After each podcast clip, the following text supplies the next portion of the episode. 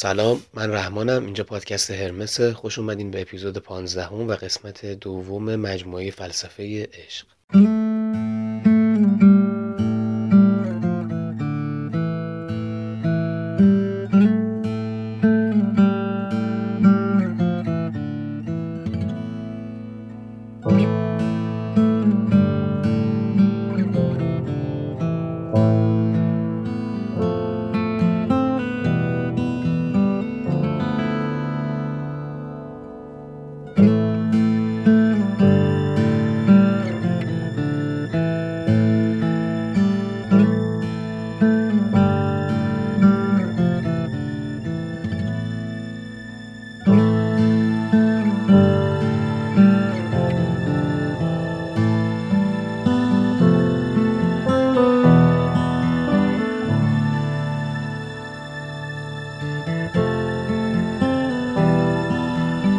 اواخر قسمت قبلی پرداختیم به افلاتون.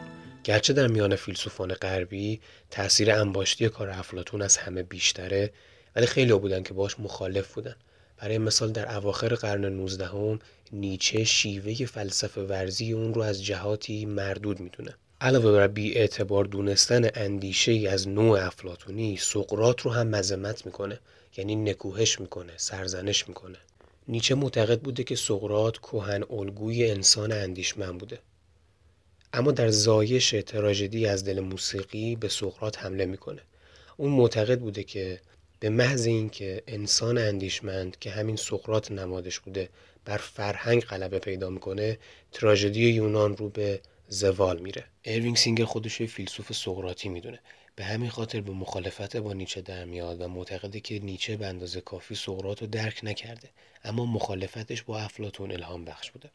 سقراط عقیده داشته که ما هممون می‌دونیم واقعیت چیه. همه ما به طور عینی و ملموس می‌دونیم که مفاهیم عمیق چه معنایی دارن.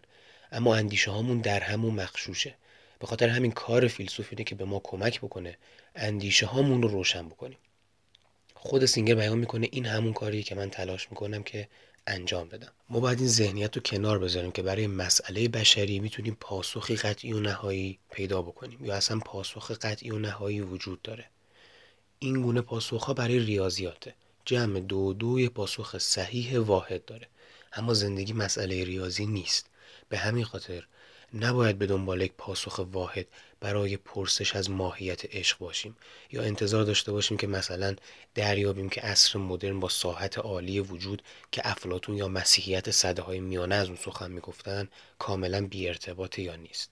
به جای طرح اینجور ادعاها باید ببینیم که در جهان جستجوی بشری در پی راحلی برای این مسائل چه اتفاقاتی رخ میده و اینها رو بررسی کنیم و به شناخت دقیق محتواها برسیم. تا بتونیم به اندیشه های قابل قبول درباره هر کدوم از وجوه خاص واقعیت یا به عبارتی درباره طبیعتمون به عنوان موجوداتی همواره در حال جستجو دست پیدا کنیم. سینگر میگه کل کار من کوششی از همین گونه است. کسی از لودویگ ویتکنشتاین فیلسوف بزرگ قرن بیستم پرسید که شغل چیه؟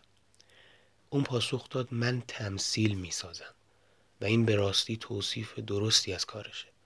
اون با این پاسخ نشون داد که بینش عمیقی درباره استعداد و نبوغ خودش داره. به همین سیاق می‌تونیم بگیم که من تمایز می‌سازم. این صحبت سینگره.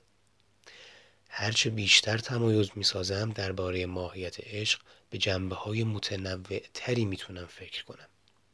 من هیچ نظریه پیشینی یا جامعی ارز نمی کنم به چنین نظریه هایی با شک و تردید فراوان می نگرم تصور نمی کنم مقولات کلانی مانند عشق، شادکامی، معنای زندگی، هدف زندگی، رابطه جنسی، زیبایی و مانند اینها بتوانند یک تعریف واحد داشته باشند. یکی دیگه از افرادی هم که با افلاتون مخالف بوده آقای دیوید هیوم بوده که به اون نوع متافیزیکی که افلاتون عرضه می‌کرده عقیده نداشته با اینکه رومانتیک هم نبوده یک تجربه باور پیشا رومانتیک بوده و خود سینگر بیان می‌کنه که من هم یک اگزیستانسیالیست امروزی یا پراگماتیست انسانگرا و کسرت باور هستم و مسائل رو از دریچه تجربی مینگرم که با قالب افلاتونی همخونی نداره. در کل اگه بخوایم این بخش رو جمعبندی بکنیم دگرگونی اندیشه ها همانند نوسانات بازار سهامه.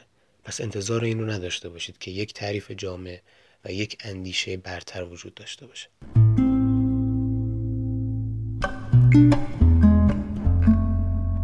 حالا می‌رسیم به دو مضمون اساسی توی فلسفه افلاتون که تاثیر عظیمی بر تمام تفکرات بعدی داشته یکی مفهوم استعلا و دیگری مفهوم یکی شدن. خب یکی شدن که تعریفش مشخص و معناش واضحه. اما استعلا به چه معناست؟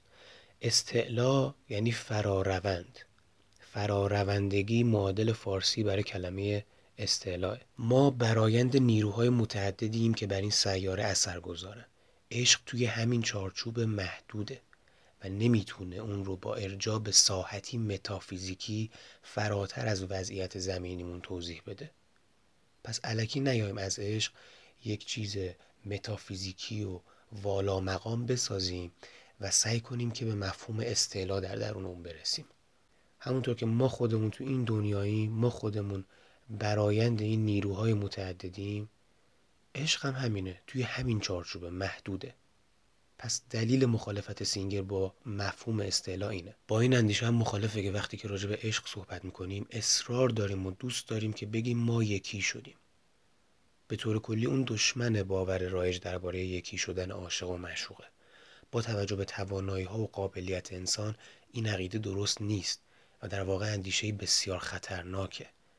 سینگر میگه من نمیگم که یکی شدن ناممکن نیست. این اتفاق همیشه توی نمک رخ میده. سودیوم با کلور ترکیب میشه. همینطور وقتی که جویبارها به همدیگه میپیوندن و رود رو پدید میارن. توی هر کدوم یک از این موارد وقتی که آمیزش صورت گرفت دیگه اجزای ترکیب رو نمیشه از همدیگه تشخیص داد.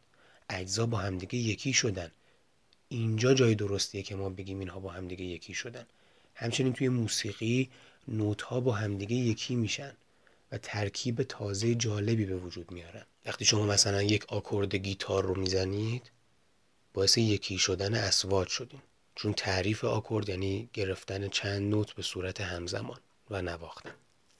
استدلال سینگر اینه که اگه در نظر بگیریم که شخص بودن عبارت از چیست و اینکه ما انسان ها چه نوع موجودات زندگی هستیم اون موقع است که ادعای یکی شدن در مورد انسان ها نمی‌تونه درست باشه. ما به عنوان انسان و وقتی که تلاش می‌کنیم که به دیگری عشق ورزیم مثل جویبار نیستیم. افراد متفاوتی هستیم. شخصیت و شخص بودن ما با یکی شدن سازگار نیست. ما نمی‌تونیم با دیگری یکی بشیم. حد اکثر اتفاقی که ممکنه رخ بده اینه که چون تصور می‌کنید در حال یکی شدن با دیگرین در نهایت عناصر برسازنده واقعیت رابطتون رو تحریف کنید و طور دیگری جلوه بدید. زنها و مردا بر اثر این میل به یکی شده این احساسی که برای برخی از افراد جذابه وجود خودشون رو از جهتی وارونه و غیر واقعی جلوه میدن. یه نوعی رومانتیسم هست که میگه در وجود هر کسی اتشی برای رسیدن به چنین وحدتی وجود داره. ولی سینگر بیان می‌کنه که اطمینان دارم که در هیچ نمونه واقعی از رابطه عاشقانه این اتش سیراب نمیشه. حالا باشه متوجه شدیم. حالا شکل معقول ترش چیه؟ آها. توی تاریخ فلسفه اتفاقا توصیف های معقول تری میشه پیدا کرد. ولی این توصیف ها به شکل های دیگه از رابطه ارجا میده و عموما عرستوییه نه افلاتونی اما حالا اینا چطوری؟ این نظریه ها بر برداشتی از درهم آمیختن افراد متکیه.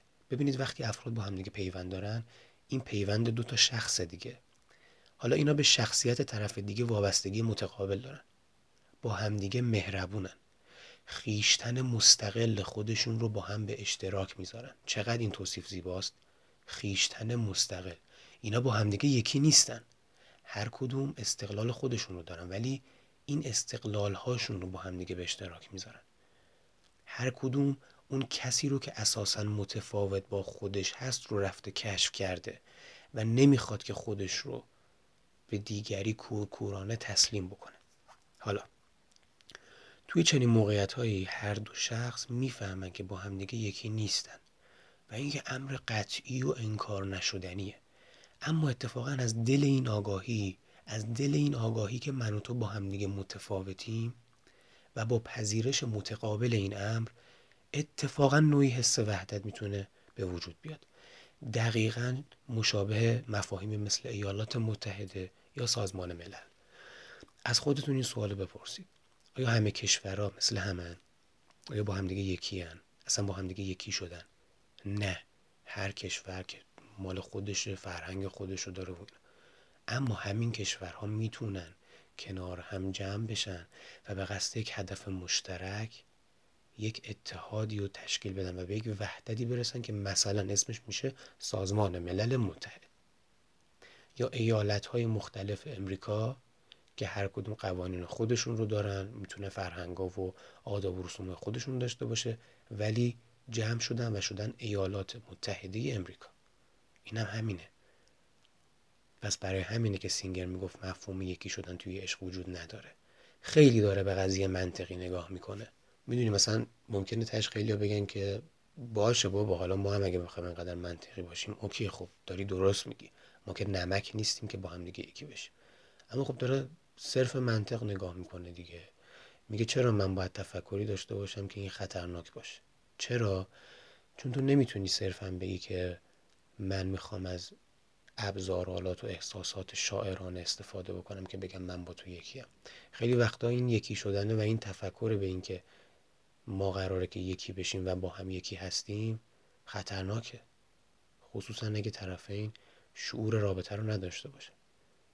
می‌تونن مدام هم دیگر محکوم بکنن مدام هم دیگر کنترل بکنن و مدام دیگری بخواد اون یکی رو به شکل خودش در بیاره یا اون یکی به واسطه حالا اختلالاتی که داره بخواد خودش رو تمام و کمال کورکورانه تسلیم شخص مقابل بکنه. توی کشورهایی که تک تک افراد رو به زور می‌خوان توی یه قالب ثابت بگنجونن به ویژه توی حکومت های تمامیت خواه مردم سعی می‌کنن بر طبق نوعی الگوی هماهنگی و سازگاری زندگی کنن. این دقیقا شبیه به اونه که ما توی عشق دنبال این باشیم که با همدیگه یکی بشیم و افراد رو با همدیگه یکی کنیم. سینگر میگه من ملت های چون این حکومت های تمامیت خواه رو پستر می‌دونم. به همین خاطر که عقیده دارم که فلسفه های متناظر درباره ماهیت عشق نادرسته. اما فلسفه این چیه و از کجا اومده این مفهوم یکی شدن؟ مفهوم یکی شدن به ویژه در اوایل قرن 19 هم برجسته بود. اوایل قرن 19 هم. اگه مردم عشق رمانتیک رو تحولی جدید می‌دونن صحبتش رو کردیم دیگه توی قسمت قبلی به این خاطره که مفهوم یکی شدن توی همین زمان بیشترین اهمیت رو پیدا کرد نظریه پردازه رمانتیک یکی شدن رو مفهومی محوری در برداشت خودشون از عشق به شمار می آوردن. اما خود این از کجا اومده؟ خود این ریشه در دیدگاه های دیگه ای در تاریخ اندیشه ها داره. مثلا تو مسیحیت صده های میانه بحث درباره یکی شدن از همون ابتدا موضوع اختلاف بود. بعضی از متفکرهای پر آواز حتی در آتش سوزانده شدن. چون معتقد بودن زن و مردا می‌تونن با خدا یکی بشن. می‌بینی مفهومو؟ اون موقع یکی شدن اونطوری بود. بعد آدما رو میسوزوندن. هر کی که اینطوری فکر می‌کرد.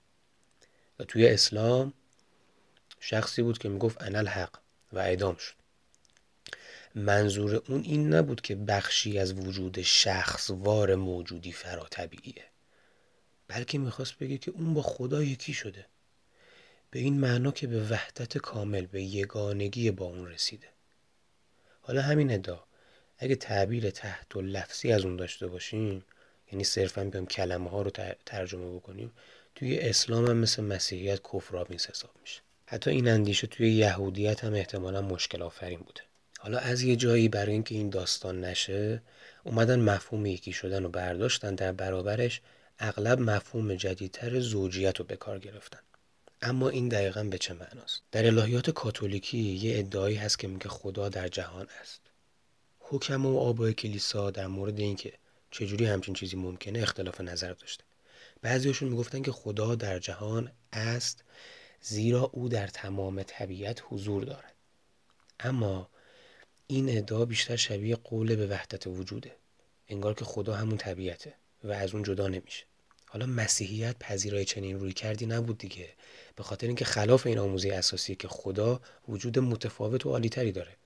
خدا ذاتا فرای طبیعته و طبیعت وجودی ناخالص و ناقص و چه بسا فاسد داره. ماده باید در تعارض با روح قرار داشته باشه. و بنابراین ممکن نیست که خدا به معنای دقیق کلمه در جهان مادی باشه. اون به یه ساحت معنوی و روحانی تعلق داره که ما انسانهای فانی فقط می‌تونیم در آرزوی رسیدن به اون باشیم. عقیده جزمیه حاکم بر مسیحیت فقط همین رو مجاز می‌دونست. در این حال خیلی از مردم معتقد بودن که خدا به نحوی هم در ما و هم در کل جهان حاضر. اما این مشکل بزرگی برای اولیای کلیسا به وجود آورده بود که محور اون همین مسئله یکی شدن بود. به خاطر همین به جای یکی شدن اومدن زوجیت رو به کار بردن. توی صده های میانی گاهی اشاراتی می‌شد به زوجیت انسان با خدا یعنی ازدواج با خدا. روح انسان عروس و خدا داماد بود. این مضمون توی اشعار مذهبی صده های میانه بسیار تکرار شده.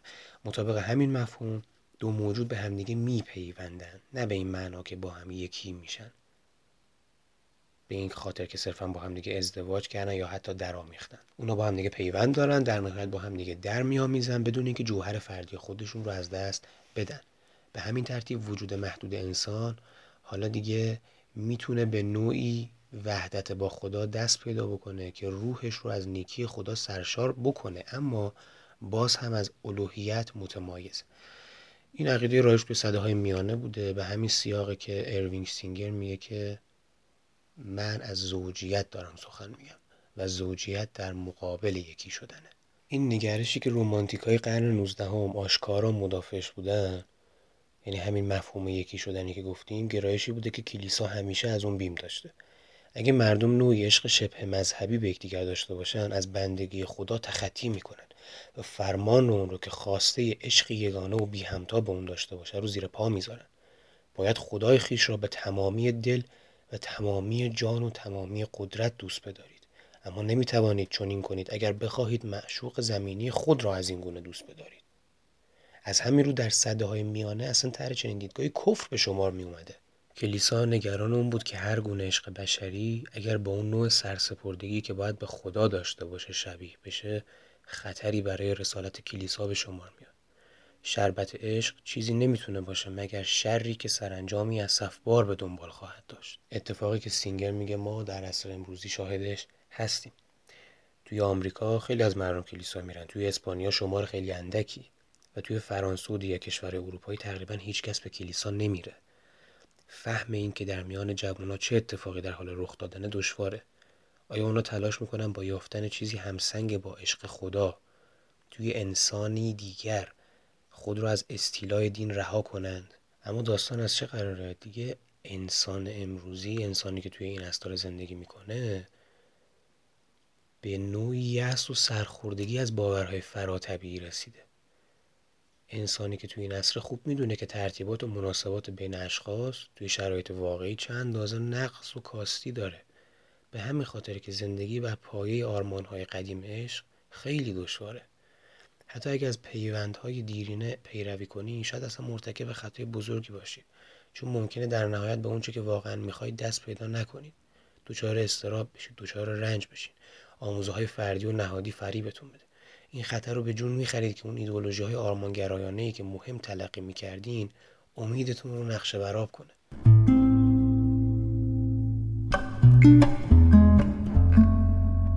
دو برداشت از منشأ نیاز به یکی شدن وجود داره.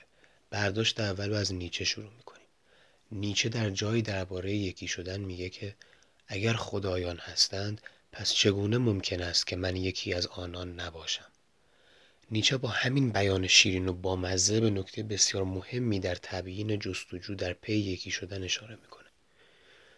نیچه میگه اگه من من انسان خدا رو یه موجود کامل می‌دونم اینطوری نیستش که فقط به هوای بهرهمندی از حمایتش به آغوشش پناه ببرم. بلکه اینو می‌خوام که دقیقا همون چیزی بشم که اون هست. ژان پل سارتر همین موضوع رو در هستی و نیستی خیلی مفصل تر بیان می‌کنه. میگه که وجود انسان پوچ و بیسمره چون می‌خواد که خدا بشه و خدایی وجود نداره. اما آنچه در پس این تعبیر پنهانه اینه که چرا کسی باید بخواد که خدا بشه یا با خدا یکی بشه؟ چون انسان تصویر موجود کامل رو در ذهن داره. این رو هم بگم دلیل این که سینگر از سارتر مثال میاره و اتفاقا مثالی میاره که بحث این رو مطرح می‌کنه که وجود انسان پوچ و بیسمر رو می‌خواد با خدا یکی بشه به این خاطری که بیان کردیم. سارت پیشتر گفته بود که یک اگزیستانسیالیسته. بگذاریم پس چی شد؟ خود انسان می‌خواد با اون موجود آرمانی یکی بشه. به همین خاطره که می‌خواد یک موجود کامل باشه. و علل اصول هر انسانی می‌تونه با یکی شدن با اون موجود کامل به کمال برسه. این یه برداشت از منشأ نیاز به یکی شدن بود. اینکه چرا ما اساسا می‌خوایم یکی بشیم. پس دلیلش شد رسیدن به اون حالت کمال و یکی شدن با اون موجود آرمانی. که حتی زمانی که به قول خود نیچه ما می‌خوایم که با خدا یکی بشیم قصدمون این نیستش که صرفا از حمایتش بهره مند بشیم. بلکه می‌خوایم که تبدیل به همون چیزی بشیم که اون هست. یعنی می‌خوایم خدا بشیم. اما برداشت دوم. برداشت دوم بر پایه این واقعیته که همه ما با نوعی یکی شدن اصلا آغاز میشیم. این اتفاق وقتی رخ میده که اسپرم با تخمک برخورد می‌کنه. حالا اینطور نیست که اسپرم و تخمک با همدیگه دست بدن و بگن خب دیگه از این به بعد با همدیگه زندگی می‌کنیم و سعی می‌کنیم تا حد امکان زندگی خوبی داشته باشیم. نه اینطوری نیست. در از در عمل لقا اسپرم خودش رو به درون تخمک میافکنه و در یک لحظه یکی میشه. یاخته تخم یا همون زیگوت از این فرایند به وجود میاد. این رویداد شیمیاییه. درست مثل ساخته شدن نمک از اجزاش. اما رخداد تولید مثل فقط پیش درآمد داستان بشره. یه دلیل این که سینگر میگه من اصلا با سخت جنین مخالف نیستم و اون رو امری غیر اخلاقی نمی‌دونم اینه که مخالفای این عمل میگن که شما با این کار دارید یک شخص رو می‌کشید. اما زیگوت شخص نیست. مسئله شخص بودن وقتی وارد فرایند شکلگیری مردان و زنان میشه که از مرحله ای که در اون امکان یکی شدن وجود داشت عبور کردیم. زیگوت زمانی بخشی از ما بوده درست مثل غذایی که در تمام زندگی خوردیم و بخشی از ماه. ولی ما به عنوان شخص به چیزی بیش از این بدل میشیم و دیگه بر خلاف سلول های یا اجزای مولکولی امکان یکی شدن با موجود دیگری رو نداریم. حالا اروینگ سینگر میگه شاید چنین امیدی در پس ذهن کسایی باشه که احساس می‌کنن یا میگن اگه به طریقی می‌تونستیم به اون حالت اولیه‌ای که همه چیز رو قوانین زیست شناختی تعیین می‌کرد برگردیم تمام مشکلات عاطفی و عشقی ما به کلی ناپدید می‌شد. مثل اینه که کسی بخواد به شکم مادرش برگرده. و این دقیقا یکی از نظریات فرویده. اون عقیده داشت که تمام مردان یه همچین میلی داره حالا اروینگ سینگر میگه برام سواله که چرا این حرف رو فقط در مورد مردان زده و چنین میلی رو به زنان نسبت نداده. به هر زنها هم از شکم مادراشون به دنیا آمده به هر حال این اندیشه ها درباره یکی شدن خوراک خوبی برای خیاله. و می‌تونه بسیارم پیچیده باشه. زیبایی شناسی صورت بندی این افکار در طول تاریخ اندیشه ها همواره جذاب بوده. پس سینگر میگه حرف من این نیست که اصلا نباید به یکی شدن فکر کرد. اندیشه یکی شدن بخشی جدای ناپذیر از ذهنیت خلاق ما انسان هاست. به خاطر اینکه حاصل خیال پردازیه که نوآوری و خلاقیت در ما به وجود میاره. همون حرفی که من دقیقا زدم. یعنی اینکه ما بر اساس خلاقیتی که داریم نوآوری که می‌خوایم بکنیم خیال پردازی هایی که داریم این مفهوم یکی شدن همیشه با ما هست و ما کلی باهاش بازی می‌کنیم. کلی باهاش ور میریم. خیال پردازی می‌کنیم. اما در کل خود مفهوم یکی شدن با واقعیت وجودی ما انسان ها همخونی نداره. بنابراین ماهیت عشق رو باید با روش های دیگه که این اندازه خیال پردازانه نیست روشن کرد. همینجا اپیزود 15 هم به پایان می‌رسه. کلی مراقب خودتون باشین. براتون بهترین رو می‌خوام. فعلا خداحافظ.